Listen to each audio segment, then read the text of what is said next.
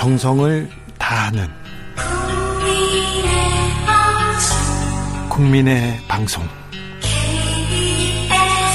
KBS 주진우 라이브. 그냥 그렇다고요.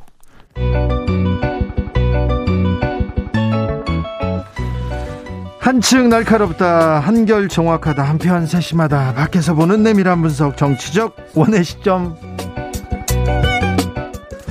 오늘의 정치권 상황 원회에서 더 정확하게 분석해 드립니다. 최민희 민주당 선대위 미디어 특보단장 어서 오세요. 안녕하세요. 불굴의 희망 최민희입니다. 그리고 김용남 전 자유한국당 의원 어서 오세요. 네 안녕하세요. 호심 천국 김용남입니다 사전 투표까지 11일 남았습니다. 이제 선거 진짜 며칠 안 남았는데 이준석 대표가 또다시 안철수 후보에 대한 독서를 퍼붓고 가셨나요?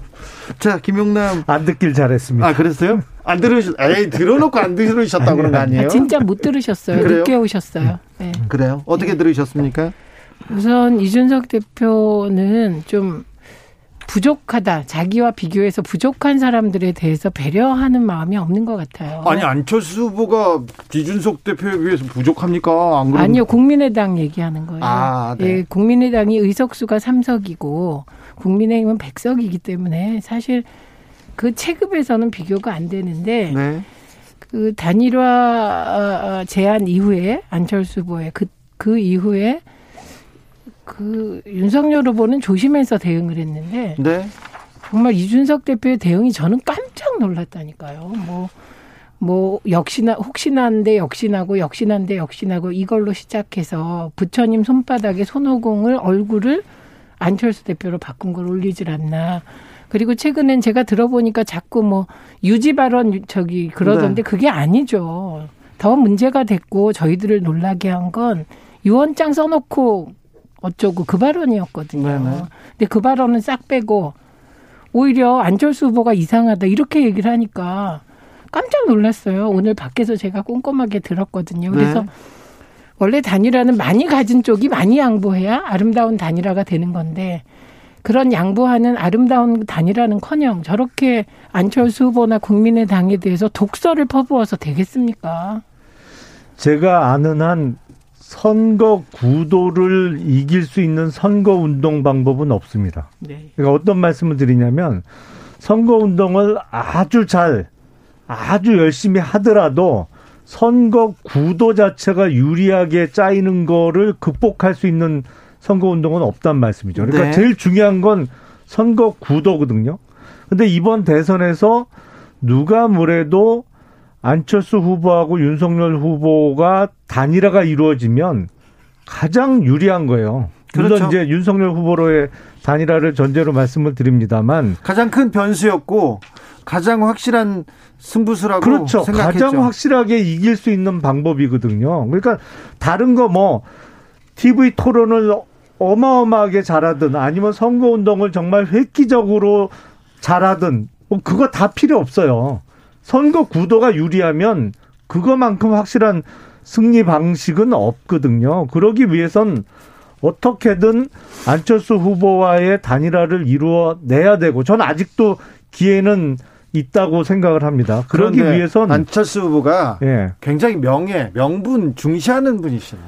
아, 그러니까 안철수 후보 측을 절대 자극하면 안 되죠. 최대한 존중해 드리면서 그리고 어, 국민의힘, 국민의당의 합당을 전제로 해서 단일화를 논의를 해야 되는데 자꾸 이게 잡음이 섞여 들어오는 게 참 걱정입니다. 이게 만약 민주당에서 있었다면 민주당 후보는 단일화를 하고 싶은데 대표가 이렇게 어, 말을 거칠게 했다면 아마 민주당 지지자들이 가만히 있지 대표를 끌어내리죠 민주당은. 아 그래요? 민주당은 그런 정당이에요. 그럴 수 있습니까? 예, 왜냐하면 민주당은 그러니까 소위 문자 샤워라고 하기도 하고 국회의원들이 지지자들이 자기 칭찬하는 문자 보내면 문자 샤워래 사랑 샤워 그리고 본인을 질책하는 메시지를 보내면 문자 테러 폭탄 이러는데요. 그러니까 그만큼 민주당 당원들이 능동화돼 있기 때문에 그리고 그 능동화된 분들이 지금 뭐 한두 명이 아니잖아요. 80만 정도 되기 때문에 그런 게 용납이 안 됩니다. 처음에 조금 잘못하면 난리가 나요. 그러니까 더 큰 잘못으로 가지 않죠. 그리고 이제 말씀하신 대로 구도가 단일화가 되면 단일화로 구도가 짜여버리면 정말 이재명 후보는 고난의 행군 하시게 되거든요. 그래도 저는 뭐 선거는 끝날 때까지 끝난 게 아니라고 봐야 되긴 하지만 되게 유리해지는데 저는 냉정하게 이준석 대표는 단일화 없이도 이긴다고 확신하는구나. 네. 예, 그리고 그 그거는 근자감이다. 제가 보기엔. 예, 그렇게 보입니다. 오히려 단일화 없이 이겨야 어, 이, 뭐 단일화를 안 하는 게 이기는 길이다 이렇게 생각하시더라고요. 이은우님께서 윤석열 후보가 협상에 진지하게 임해주길 바라는데 실무진하고 얘기하라고 하면 더 얘기하고 싶지 않았겠죠. 다섯 개 여섯 개 채널로 협상했다고 하지만 사실상 후보 사퇴하고 지지 선언하라는 건데 수용하기 힘들 겁니다. 이렇게 얘기합니다. 아무튼 안철수 후보는 완주를 선언했고요. 굉장히 마음이 상해 있습니다. 그래가지고 뭐 제가 알기로는 안철수 후보께서도 요 며칠 사이에 확 변하신 거예요. 지난주에 사실 안철수 후보가 제가 취재해본 네. 바로는 굉장히 충격을 받아서 어, 선거를 이어가야 되나 운동을 이어가야 되나 그렇죠. 고민에 빠졌는데 네. 어, 결정적으로 결정적으로 주말께 주말께 이렇게 결심한 맞습니다. 것으로 예. 보입니다. 네. 대충 비슷하게 거의 될 뻔했어요. 네. 네. 계속 단일화가 논의가 이어질 수 있었는데 갑자기 어, 확 바뀌었습니다. 아 그렇습니까? 예. 네. 알겠습니다. 그러면 단일화는 일단 접어드는 걸로 이제 에, 일단 다자 구도로 가는 걸로 이렇게 보겠습니다. 자, 윤석열 후보 어퍼컷 세레머니 계속 퍼붓고 있습니다. 네. 어, 이, 아까 이준석 대표도 정치적 끼를 어떻게 숨기고 살았나 이렇게 얘기할 정도로 가면 유세에서 이렇게 이렇게 쇼하는 걸 좋아하시는 것 같더라고요. 아주 표정도 아주 표정이 좋더라고요. 아니, 그동안 윤석열 후보를 소위 정치 초년생이라고 다 칭했잖아요. 네. 뭐그 정치권 입문한 지가 채 1년이 안 된 상태에서. 네. 그랬는데 요번에 대중 연설을 하는 거 보니까요. 오히려 정치가 천직이었던 것 같아요. 아니 근데 대중 연설까지는 좋아요. 근데 어퍼컷 세레모니도 좋아요. 알았어요. 알았는데 너무 거친 거 아닙니까? 민주당 전체주의 민주당이 전체주의 정당입니까? 어, 일면 맞죠. 아, 일면 네. 맞다니요. 네, 맞아요. 일면 맞아요. 아니, 그걸 전체주의라고 표현하던 아니면 국가주의라고 표현하던 개인의 기본적인 자유와 권리보다는 전체 아니면 어떤 국가 권력을 오히려 앞세우는 그런 측면이 자, 있죠. 김용남 의원 네. 말까지 거기까지 그래 그래 음. 인정한다고 쳐도 음. 나치 파시즘 뭐 공산주의자 이런 얘기를 꺼내는 것은 조금 너무 나간 거 아닙니까?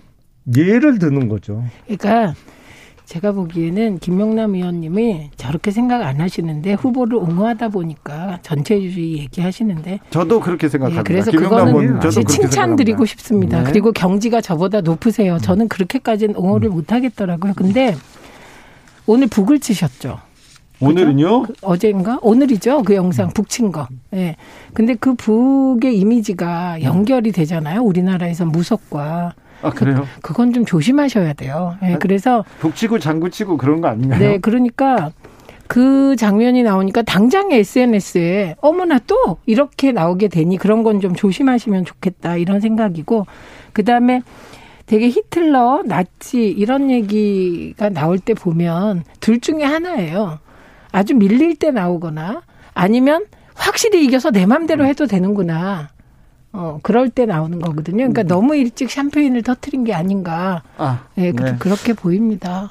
제가 사실은 그 본격 선거 운동에 돌입하기 전에는 대중 연설을 과연 잘할 수 있을까? 저도 사실은 걱정했었어요. 근데 어, 가장 큰 장점이 그러더라고요. 윤석열 후보가 이 유세에서 사용하는 단어가 아주 쉬워요. 근데 이거 정치 20년 한 사람도 잘 하기 어렵거든요. 네. 왜냐하면 대중연설에서 어려운 단어를 쓰거나 그래서 흔히들 얘기할 때 대중연설은 딱 중2 수준에 맞춰서 단어를 구사해야 된다 그러는데. 네, 그렇죠. 어, 그거를 거의 천부적으로 잘 해요. 네, 그리고 천부적으로. 문제는 저는 어퍼컷 세리머리까지는 좋았는데 그 이후에 이재명 후보께서 발차기를 하시더니 또 뭐 송, 송판 격파까지 하고 네. 그래서 대선 유세가 너무 퍼포먼스 중심으로 흘러가는 거 아닌가? 근데 김용남 의원님, 그럼 어퍼컷은 괜찮고 좋고 발차기는 안 되고 그렇습니까? 아니 거기까지는 뭐 어퍼컷 했으니까 뭐 발차기까지는 할 수 있다라고 봤는데 그 다음에 송판 깨시더라고요. 아, 네. 이재명 후보께서 윤석열 후보나 이재명 후보나 그런 모습은 귀여우세요. 그냥 딱 여기까지 있고요. 그런데 윤석열 후보는 내용이 문제예요. 내용이 내용이 진정성이 부족하게 느껴지고 그러니까 예를 들면 그 민주당 정부가 DJ와 노무현 대통령을 배출했잖아요. 그러면 민주당 후보가 그리고 민주당이 대선에서 DJ를 계승하겠다, 노무현을 계승하겠다, 너무 당연한 거거든요. 계승하는 정당이 맞죠? 네, 계승하는 정당이죠. 그런데 왜 DJ와 노무현 파리를 하냐 이렇게 나오면 그거는 정말 황당한 겁니다. 그럼 이렇게 하시면 되거든요. 윤석열 후보도 이명박 박근혜 활용하십시오. 예? 활용하세요. 그러니까 이명 감옥에 있는 이명박 대통령과 탄핵당한 박근혜 대통령은 국민의힘이 배출한 대통령입니다. 그러면 민주당이 이명박 박근혜 파리합니까? 그래서 저는 그런 내용은 너무나 안 맞는 내용이다. 누가 연설문을 써주는지 그건 정말 후한무치하다. 그리고 정치를 너무 모르신다. 이렇게 그, 보여서 내용에 대해서는 조금 점검을 하셔야 되겠다 싶습니다. 아니, 그 부분은 이런 말씀을 드릴게요. 김대중 대통령이나 노무현 대통령께서 지금 살아 계셨으면 이재명 후보와 같이 도덕적으로 그리고 어떤 어, 행정 집행 과정에서 저렇게 굵직굵직한 어마어마한 네. 비리 연류 의혹이 있는 상태에서 과연 지지를 하고 응원을 보내셨겠느냐라는 의문은 당연히 가질 수밖에 없는 거고 그런데 물론 지지자가 만든 영상을 올렸다고 하지만 노무현 대통령이 이재명 후보를 지지하는 무슨 딥페이크 기술이라고 하잖아요. 그거. 네. 그것까지 만들어서 그 당 홈페이지에 올렸잖아요. 그러니까 네, 어때서요? 어, 판다, 장사한다 어. 이런 그러니까 얘기가 나온 그런 거죠. 식으로 얘기하면 정말 반성하셔야 돼. 이건 윤석열 후보가 너무 몰라서 하신 건데요. DJ에 대해서 국민의힘 쪽이 어떻게 했는지 아십니까? 박정희는 DJ를 죽이려고 했고요. 전두환도 DJ를 죽이려고 했고요. 그쪽 대통령들이. 그 다음에 DJ를 정말 공산주의 빨갱이로 몰고 거짓말쟁이로 몰고 권력 에 취해서 무슨 뭐한 사람처럼 몰고 이랬던 게 국민의 힘이에요. 이명박 정부 때도 그랬잖아요. 그럼요. DJ를 그렇게 폄훼했습니다. 그런데 이제 와서 갑자기 DJ DJ를 찬양하려는 그 흐름을 저는 이해할 수가 없고요. 핵심은 이겁니다. DJ는 햇볕 정책 가지고 있고요. 6.15 남북 선언으로 한반도에 새 지평을 여섯, 여섰어요. 근데 윤석열 후보는 선제 타격론을 주장하지 않습니까? 햇볕 정책과 선대 타격론은 정말 먼 얘기거든요. 그래서 제 말은 욕하든지 뭐 하든지 할 수 있는데 최소한 DJ나 노무현 대통령에 대해서 민주당이 선거에 그분들을 등장시키건 말건 그거는 국민의힘이 왈가왈부하고 감놓으라 배놓으라 할 일은 아니죠. 이명박 박근혜 대통령 파리 하십시오. 아니 그러니까 민주당이 항상 이렇게 흑백 논리예요. 누가 어떤 역사적 논리예요? 인물에 대해서 김대중 대통령이나 노무현 대통령 공도 있고 과도 있죠. 김대중 대통령의 햇볕 정책 그거는 저 아무리 생각해도 그거는 과예요. 그건 과예요? 과오예요. 그건 공이라고 칠 수가 없어요. 뭐를? 오히려 북한이 핵 개발을 할 수 있는 시간과 어떤 어, 자원을 벌어줬기 때문에 햇볕 정책을 잘한 정책이라고 저는 생각하지 않습니다. 다만 잠시만 의원님 네. 그러면 노벨상을 탄 노벨 평화상을 그 햇볕 정책 남북 화해 협력을 이렇게 만들어서 음. 어, 노벨상을 탔잖아요. 그 노벨상과 관련해서도 사실은 그 소위 블루 카펫 프로젝트 의혹이 있는 거죠. 아유, 정말 자, 저 얘기로 가면 넘어가 너무 가니까 아니 이건 막 정치 썬데이 서울 여기, 가면 안 되죠. 여기까지 하고 다른 네, 내용으로 네, 갈게요. 네. 김용남 의원님, 자 햇볕 정책 얘기는 이제 나중에 하겠습니다. 음. 나중에 꺼내놓고 우리가 좀 네. 그늘에서 두, 둘이서 아, 얘기를 하다 말았는데. 아, 괜찮습니다. 자, 대장동 녹취록이 나왔습니다. 그분은 국민의힘에서는 계속 그분이 이재명 후보다 이렇게 계속 하다 했는데 이분은 대법관으로 이렇게 판명이 됐습니다. 그 전형적인 물타기예요. 물타기라고요? 지금 민주당이 얘기하는 그분은 그분하고 다른 분이에요. 다른 부분이에요? 네. 그러니까 제가 아, 파악해 본 바에 의하면 김만배 씨가 평소에 자기에게 도움을 주고 친분이 있었던 사람들 대여섯 명한테 그런 얘기를 평소에 많이 했대요. 그 분당에 아주 고급 빌라 시세가 한 50억 내지 네. 60억 정도 되는 빌라 그거를 한 대여섯 채 내가 아, 마련을 할 터니 할 테니 나중에 일 잘 되고 다 끝나면 우리 여기서 모여서 같이 살자 이런 얘기를 그 주변 사람 몇몇에게 했었다는 거예요. 그러니까 지금 거론되는 대법관은 그 중에 한 명인 거예요. 그러니까 이게요. 그래서 그 분당의 빌라 시세인 50억 얘기가 나오는 겁니다. 근데 네. 대법관이 대장동 사업을 결정적으로 도와준다? 그리고 그걸 설계를 한 사람이에요? 아니잖아요. 그러니까 대장동 사업 전체에 대해서 인허, 인허가권을 갖고 있었고, 그걸 설계하고, 그리고 마지막에 결정적으로 초과 이익 환수 조항을 삭제해서 화천대유 쪽에 어마어마한 1조 가까운 수익을 몰아준 그분은 따로 있는 거고. 그분은 누굽니까, 그럼? 누구예요? 그분 다들 아시잖아요. 아니, 말해보세요. 있었던 사람이 누가 아니, 있었어요? 말해보세요. 아니, 초과이익 환수 삭제한 게 누굽니까? 말해보세요. 직원들이 직원까지 아니, 직원 했잖아요. 말고 아니요. 이재명 시장이 결제를 받았다고. 그거는 다른 얘기예요. 직원, 지금 했잖아요. 이 지금 허위 사실을 유포하셨기 때문에 이건 즉시 내가 잘 모르고 했다고 지금 얘기하세요. 직원들이 증언한 건 그게 아니에요. 초과이익 환수 조항이 초과이익 환수 조에 직원들이 마련한 초안에는 들어 있었죠. 아니요, 아니요. 지금 의원님 그게 안 들어 있었어요? 예, 의원님 안 들어 있었다는 애초에 말씀하시는 거예요? 아니요. 자, 잠시만요. 애초에 잠깐만요. 잠시만요. 이제 애초에, 최민 의원한테 드릴 그렇죠. 텐데 일단 최민 의원님 화났습니다. 네, 우선 첫째는 녹취록 어디에도 그리고 피의자 누구 입에서도 이재명 지사가 그분이란 말은 한 번도 안 나왔어요. 그런데 현직 대법관이 그분이라는 증언이 담긴 녹취록이 최초로 공개된 겁니다. 팩트. 그 다음에 두 번째는 지금 그 녹취록 안에 그 얘기만 있는 게 아니고 김만배가 지난번에는 내가 가진 카드면 윤석열 죽어. 이렇게 됐었고 이번 카드에는 영장 치면 윤석열 죽어. 그런데 좋은 사람이야. 나에게 위험한 위험하게 하지 말라고 했어. 이런 얘기를 합니다. 그리고 사실은 이건 아직 공개되지 않았는데 소위 50억 클럽 있잖아요. 네. 그 50억 클럽 사람들 이름을 열거하면서 그 중에 누구와 누구는 절대 돈 안 받아. 이런 얘기도 있다고 합니다. 네. 예, 그러니까 저는 국민의힘의 태도 중에 가장 말이 안 되는 건 사실 대장동 수사에서 이게 단초가 된 것이 이 녹취록입니다. 같은 녹취록. 그 녹취록에 유동규가 나왔을 때는 아 사실이라고 공격을 막 해요. 그런데 이 녹취록 안에 윤석열 후보가 나오니까 갑자기 이 녹취록이 거짓이고 가짜라는 식의 주장을 하는 겁니다.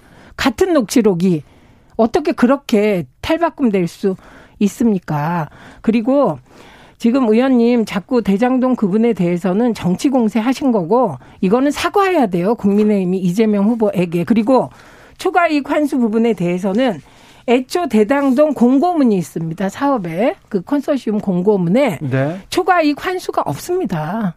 애초 공고에 없다고요. 그게. 네. 그리고 그 결제했다는 거, 그 결제했다는 건 그 최초의 공고문이 나갈 때 큰 틀에 1, 2, 3, 4, 5, 6, 7 그 부분을 결제했다는 겁니다. 김용남 의원한테 마이크를 드리겠습니다.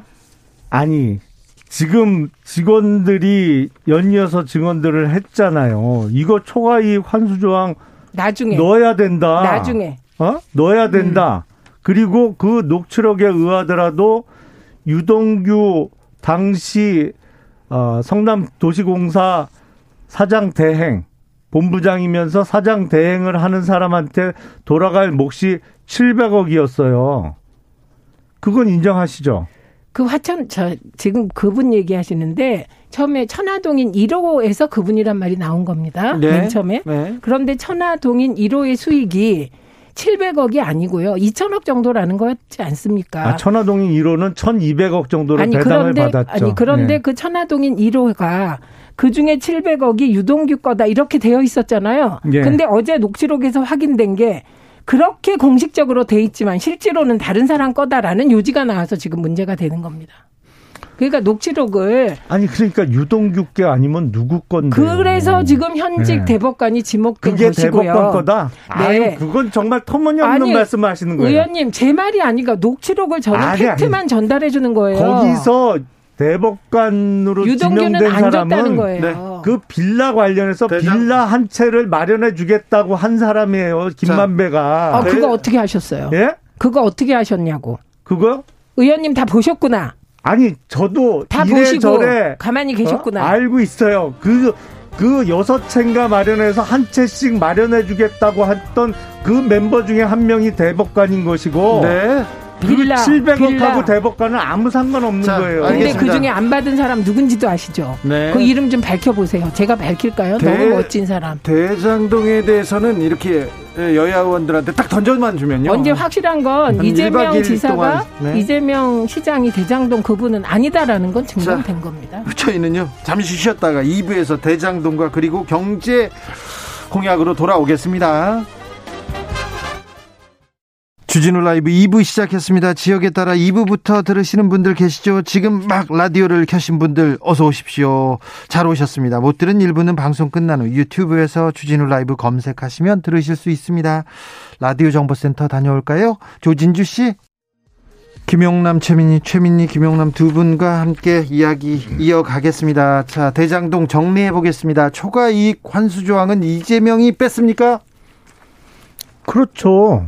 왜냐하면 그게 자꾸 민주당에서 이제 사실을 좀 호도하는 게 있는데 처음에 사업자 모집 공고 낼 때 초과 이익 환수 조항이 안 들어 있었기 때문에 그걸 빼서 사업을 진행할 수밖에 없었다고 주장을 하잖아요. 근데 자, 절대 안 그래요. 왜냐하면 너무나도 이익이 많이 날 게 뻔히 보이는 사업이었기 때문에 초과 이익 환수 조항을 집어넣겠다고 성남도시공사에서 주장을 해도 아 그러면 우리 이 사업 안 할래요? 할 수 있는 상황이 아니었어요? 하나은행 콘소시엄에서. 자 복잡하게 많이 날게 뻔한데. 아니 정확히 얘기하면 위례 신도시에서 어, 저런 식으로 초과 이익 환수하고 비율로 정했더니 그때 처음에 800억 이랬다 400억으로 줄었다는 거 아닙니까? 그래서 액수를 정액으로 공익 환수하기로 했다. 이런 얘기였고요. 그리고 김모 씨 고인이 된 김모 씨가 증언한 건 딱 요 얘기입니다. 나중에 실무팀에서 초과이익 환수를 넣자고 했다. 그런데 성남도시공사에서 수용되지 않았다. 그런데 이 과정에서 윗선의 압박은 없었다. 네. 예, 이게 실무팀의 논의에 의해서 빠졌다. 이런 얘기입니다. 여기까지 딱 증언했습니다. 자, 그때 사장 대행을 했던 사람이 유동규 씨잖아요. 아니 그런데 유동규는 음. 그 사람이 초과이익 환수를 뺐는지 어쨌는지는 재판을 통해서 받아들여질 테지만 알겠습니다. 이재명 지사와는 초과이익 환수와 무관한 일이다. 지금 알겠습니다. 이렇게 증언을 했습니다. 네. 자, 단답형으로 끝내고 가겠습니다. 네. 정영학 녹취록 신뢰합니까? 신뢰할 수 있습니까?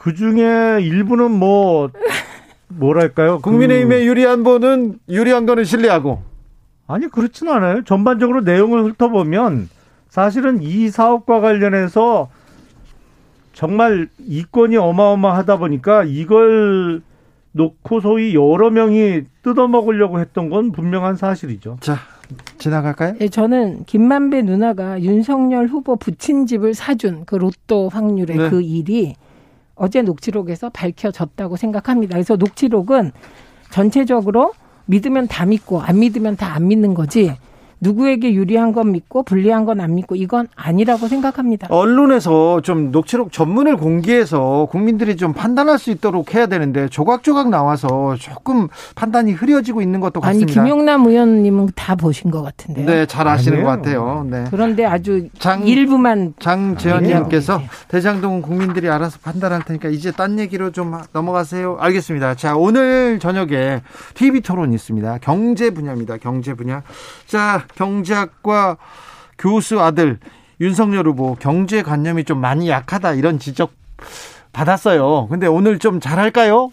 누가 그래요? 경제관념이 약하다고. 경제관념 약해요, 그분. 아닌데? 그, 건 제가 잘 알아요. 아이, 뭐 120시간 기본적인 원칙을 그 잘 지키면 되는 겁니다. 아, 사실은 아, 뭐 대통령으로서 네.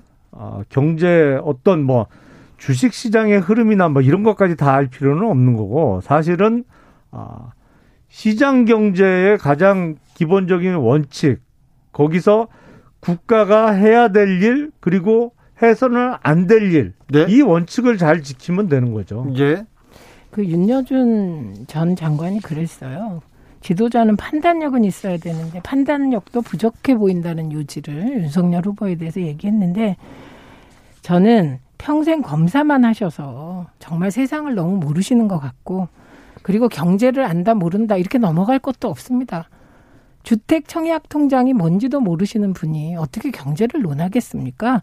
그래서 강점이 각자마다 다 있을 것 같아요. 예를 들면 뭐 사법개혁 그러면 강점이 있으시겠죠. 그래서 오늘 경제와 관련하여서는 어쨌든 이재명 후보는 지자체 경제, 광역자치단체 경제를 해봤고 경기도가 굉장히 그때 성장률이 높았어요. 이재명 지사 때 성남시도 마찬가지고 그랬기 때문에 경제는 유능한 경제 대통령 이미지를 가진 이재명 후보가 오늘은 잘하겠죠. 그런데 중요한 건 이제 검찰 얘기하면 전문가가 윤석열 후보시니까 강점이 있지 않겠습니까? 이재명 후보가 경제 대통령을 슬로건으로 내걸었는데 도대체 네. 이재명 후보하고 경제 대통령하고는 영 안 어울리는 것 같아요. 왜냐하면 뭐 이재명 후보도 법조인 출신이라 어떤 아 경제 분야의 일이나 경영을 해본 일은 없고 뭐 그게 뭐뭐 뭐 서너 명 모이는 조그만 그 개인 법률 사무소를 한 거밖에 없기 때문에 행정가로서 보여준 건 있죠. 그런데 어, 경, 경 아니 근데 이게 경제 대통령하고 이미지는 안 맞는다 이거죠. 왜냐하면 행정가로서 네. 벌였다는 사업 곳곳에서 지금 어마어마한 그 이익이 몇몇에게 집중됐잖아요. 그게 대장동뿐만 아니라 뭐 백현동도 그렇고 위례신도시도 그렇고 그런 여러 가지 이, 그 팩트를 간추려 보면 유능한 경제 대통령 전혀 이미지 안 맞는 거 너무 맞고요. 그 백만 도시 성남시장 두 번 하면서 정말 그 전에 국민의힘 쪽 시장이 지어놓고 간 빚 4천억 정도 된다 그래요. 그거 다 갚았고요. 그래서 성남시 경제, 성남시 살림을 알뜰하게 살면서 그 경제를 이끌었고 경기 도지사 시절에도 이게 대한민국 전체를 운영할 능력을 쌓았습니다. 그래서 경기도가 정말 성장률이 높았어요. 그때. 그렇기 때문에 이런 경험을 바탕으로 어, 행정적 노하우와 경제에 대한 인식, 그 살림살이에 대한 인식이 커졌기 때문에 저는 경제 부분은 야무지게 잘할 것 같습니다. 그 그리고 평생 검사만 하신 분만 하겠습니까? 그게 오히려 그냥 약점은 인정하시고 검찰 개혁할 때 세게 하시면 될 것 같습니다. 성남시장 하면서 성남시 빚값 받다는 건 사실 일종의 트릭이에요. 그게 뭐가 트릭입니까? 이재명 후보가 성남시장 취임할 그때쯤이 성남의 판교 개발이 막바지에 달았을 때예요. 근데 네. 그렇게 물론 그거는 사실은 북토부에서 주관해서 한 뭐 성남시 자체적으로 한 개발 사업은 전혀 아니었죠. 그 어쨌든 그런 대규모 개발이 완료되고 입주를 하잖아요. 그러면 취등록세나 재산세 등 지방 세수가 폭발적으로 증가합니다. 그러니까 무슨 행정을 아주 잘해서 경제 능력이 있어서 그래서 성, 성남시 저기요. 세수가 늘어서 뭐 빚 갚은 게 아니에요. 그건 저기요. 그 전에 다 진행되던 사업이 그 무렵에 사업이 완료되고 입주되면서 지방 세수가 폭발적으로 늘어날 자, 수밖에 없었던 상황이에요. 그 폭발, 그러니까 잠깐만요. 그 사업을 진행하는 아니, 그 전 단계에서는 당연히 부채가 많아질 아닙니다, 수밖에 아닙니다. 없죠. 성남시가 그 전에 부채가 높아진 건 쓸데없이 호화청사 짓고 내부 부패 있어서 그게 문제가 돼서 난리가 난 거고요. 그분 가, 감옥 가셨고요. 그리고 그 이재명 시장과 같이 거기에 신도시가 들어가거나 이제 기업 도시가 됐을 때 비슷한 비슷한 조건인 도시가 있었는데요. 성남시처럼 비약적으로 발전한 데 없습니다. 그리고 자꾸 거짓 정보를 남발하시는데 지금 그 대장동 것만 해도 성남시가 공익 환수한 거, 기부 체납과 공공 환수 다 합치면 1조 1,800억입니다. 이런 지자체 전국에 없습니다. 이건 팩트예요. 그리고 LCT 같은 경우 부산 1조 원대 이익이 났는데 민간이 다 가져갔어요. 네. 그런데 성남시는 대장동 사업 하나로 1조 1,800억 내외를 공익 환수했습니다. 김용남 의원님, LCT는 좀 잘못됐죠. LCT는 뭡니까 그럼? 아니 LCT는 민간 사업이에요. 그게 무슨 도시개발 사업 자체가 아니었잖아요. 아니, LCT는 그야말로 했잖아요. 아파트 시행 사업을 한 거고. 네. 그리고 근데 아파트 시행 사업 하는데 대장동 관련해서 화천대유가 가져간 이익이 지금 왜 갑자기 1조 가까이 되잖아요. 대장동 관련된 내용은 밖에서 이제 두 분이 아니, 나가서 지금도 네. 대장동 사업을 잘했다라고. 아니 대장동 사업은 공익 1조 1,800억 환수한 잘한 사업입니다. 알겠으니까요. 네, 정치적 원의 시점 너무 뜨거워서 여기 여기에서 다 닫겠습니다. 최민희, 김용남, 김용남, 최민희 두 분 오늘도 감사합니다. 고맙습니다. 네, 고맙습니다. 대선을 향해 외쳐라. 하루 한 소원. 주진우 라이브 청취자들이 보내주신 정치권에 바라는 소원. 하루에 하나씩 정치권을 향해 날려드립니다. 오늘의 소원은 0570님. 강자가 독식하는 사회 권력이 독식하고 금수저가 독식하고 갑이 독식하는 약육강식의 풍토. 정치인들은 사회 지도층으로서 노블리스 오블리제 정신을 좌우명으로 삼고 앞장서서 진심으로 우리나라를 이끌어주기 바랍니다. 대선까지 D-16일 하루 한 소원 내일도 기대해주세요.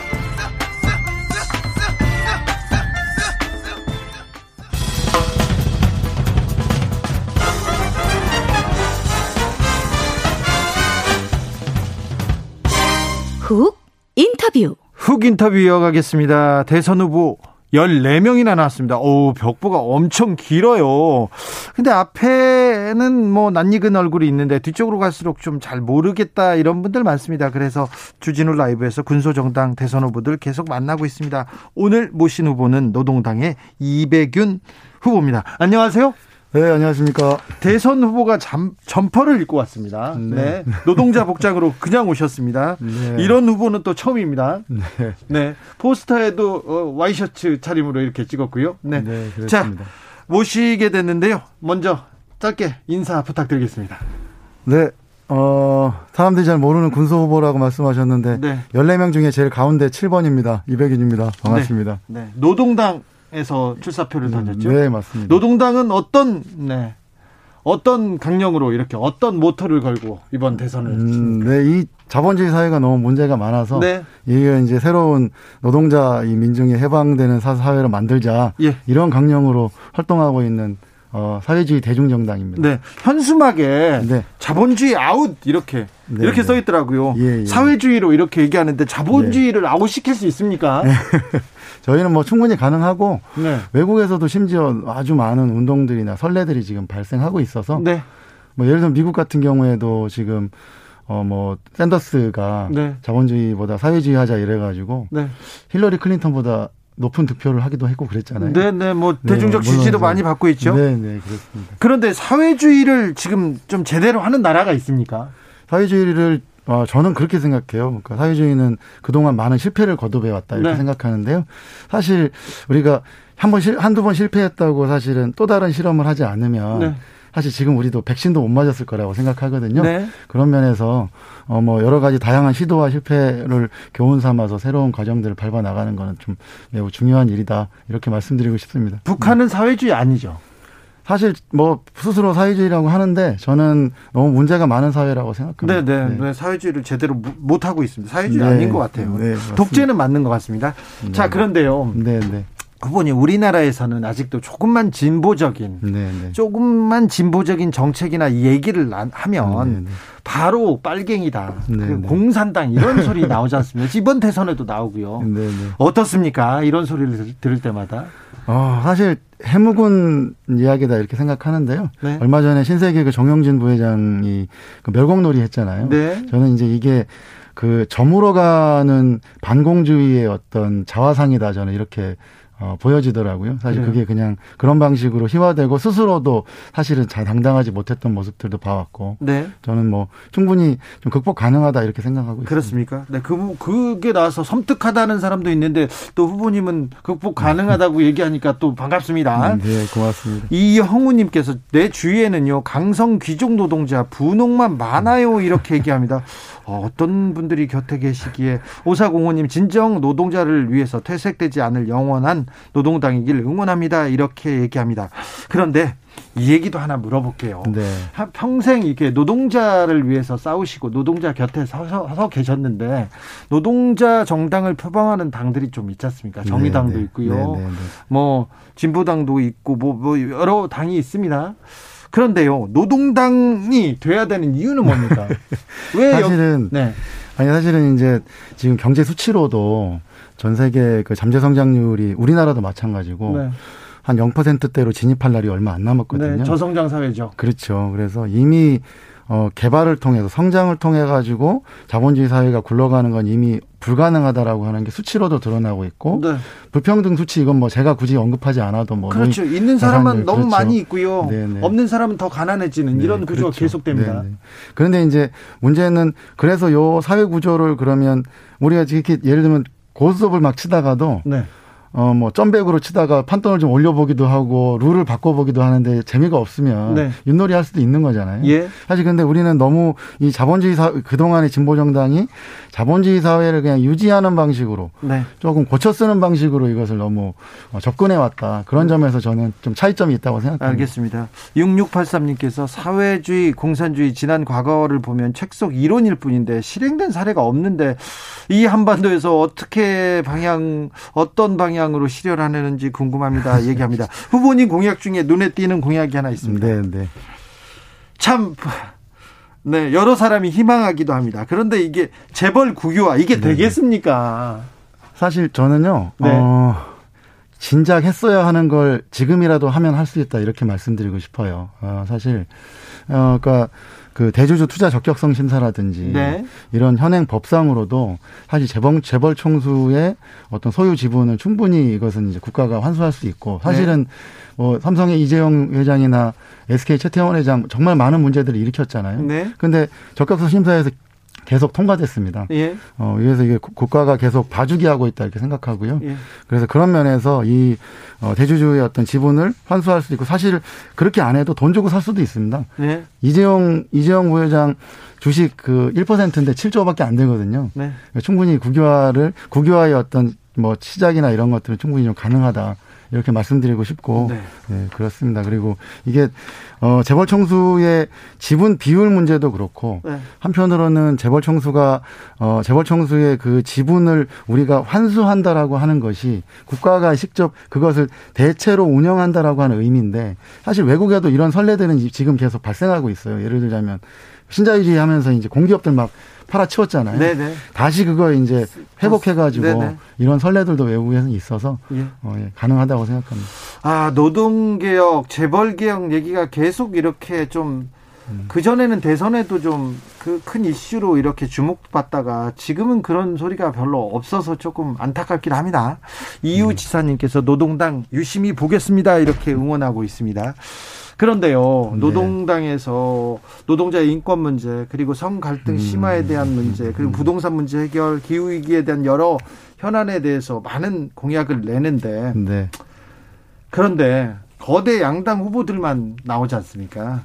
이재명, 윤석열 후보만 나오고, 네. 그죠? 네. 어퍼컷이랑 발차기만 나오고, 어떻습니까? 이번 아. 대선 치러 보니까. 사실 저는 양당의 그 권력 갈아먹기가 수십 년 반복됐는데 네.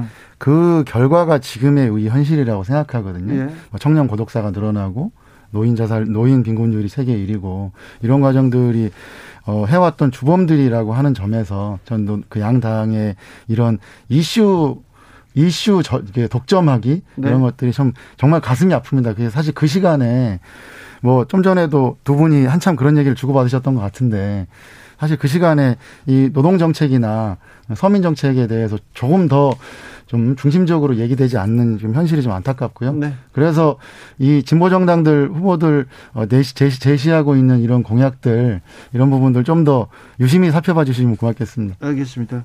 후보님. 네. 대선 출마 욕심은 없으셨죠, 원래? 어, 네, 솔직히 없었고요. 가족들이 뭐라고 하던가요? 내가 대선에 나간다고 하니까. 어, 저희, 저희 어머니가 네. 저한테 저희 원래 사회주의 좌파 공투본이었습니다. 네. 저희, 제가 대선을, 선, 저를 뽑아준 이 조직들이. 네. 근데 이 좌파를 좀 빼자 이렇게 얘기하시더라고요. 아, 그래서 아, 네. 왜 그러 왜 그러시냐 그랬더니 문재인 좌파라고 하도 마파 좌파 이러는데 네. 그건 좀 빼자 이러시길래 제가 어머니 사회주의는 괜찮죠 이랬더니 어 그건 괜찮아 좌파만 빼면 돼 이렇게 얘기하시더라고요. 네, 어, 어머님이 현명하시네요. 네. 네. 네. 어, 당선이 될 가능성이 별로 없습니다. 좀 현저히 낮습니다. 네. 그런데도 네. 어, 노동당 후보로 이렇게 출마한 이유는 그리고 유권자들한테 이거는 좀 들어봐 주십사 하는 말은 음. 무엇입니까? 사실 저는 지금 이 자본주의 삶이 계속 우리를 쫓기는 삶을 만들었다고 생각합니다. 네. 뭐 태어나면서부터는 입시 스트레스, 그다음에 내 집 마련 스트레스, 육아 스트레스, 노후 보장의 문제, 계속 사람을 이렇게 쫓기게 만들고 늙어 죽을 때까지 사람을 그렇게 괴롭히는 것이 이 사회라고 생각하고요. 네. 그래서 이제는 이 사회가 개인의 삶을 보장해 주는 방식으로 네. 이 사회 전체적인 구조를 바꿔 나가자라고 하는 말씀을 드리는 거고 네. 이게 지금 뭐 외국 같은 경우에도 미국이나 이런 데서도 어, 지금은 10여 년째 미국 젊은이들 여론조사하면 한 57%에서 60% 정도가 사회주의 하자 이렇게 직접 이야기할 정도입니다. 네. 뭐 이건 제가 얘기하는 게 아니고 이제 네네. 네. 여론조사 결과가 실제로 그래서 그래서 이제는 좀 다른 다른 대안과 다른 체제를 이제는 좀 우리가 고민해 나가자라고 하는 말씀을 드리려고 대선에 나왔습니다. 네. 네. 또 다른 삶의 방향에 대해서 고민할 때가 되긴 했습니다. 네. 알겠습니다. 맞습니다. 네. 마지막까지 어, 힘내주시고요. 네. 계속해서 노동당의 그 공약이 울려, 울려 퍼지는 날 생각해 네. 보겠습니다. 네. 네. 그려보겠습니다. 노동당 이백윤 후보의 말씀 들었습니다. 감사합니다. 네, 고맙습니다. 네. 정치 피로, 사건 사고로 인한 피로, 고달픈 일상에서 오는 피로. 오늘 시사하셨습니까? 경험해 보세요. 들은 날과 안 들은 날의 차이. 여러분의 피로를 날려줄 저녁 한 끼 시사. 추진우 라이브